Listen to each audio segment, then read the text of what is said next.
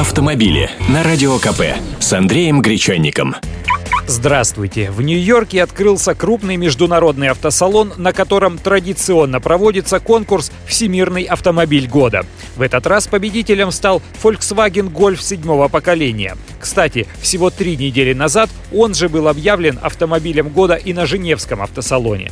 Продажи модели в России начнутся в начале апреля этого года. Цена уже объявлена от 599 тысяч рублей. В числе прочих новинок американского моторшоу джип Cherokee. Это самый критикуемый автомобиль открывшегося автосалона. Некогда брутальный внедорожник получил лукавый прищур раскосых глаз и широкую улыбку радиаторной решетки. При этом к нему предлагаются моторы мощностью до 267 лошадиных сил и аж 9-ступенчатая коробка-автомат новая Toyota Highlander стала гораздо больше предшественника, и машина будет оснащаться тремя рядами кресел, будут как 7, так и 8-местные версии.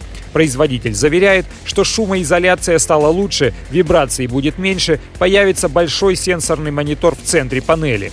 Под капотом будет четырехцилиндровый агрегат объемом 2,7 литра, а также 3,5-литровый V6 в паре с новым шестиступенчатым автоматом. Будет и гибридный вариант, но его появление в России под вопросом. В продаже машина появится не раньше начала будущего года.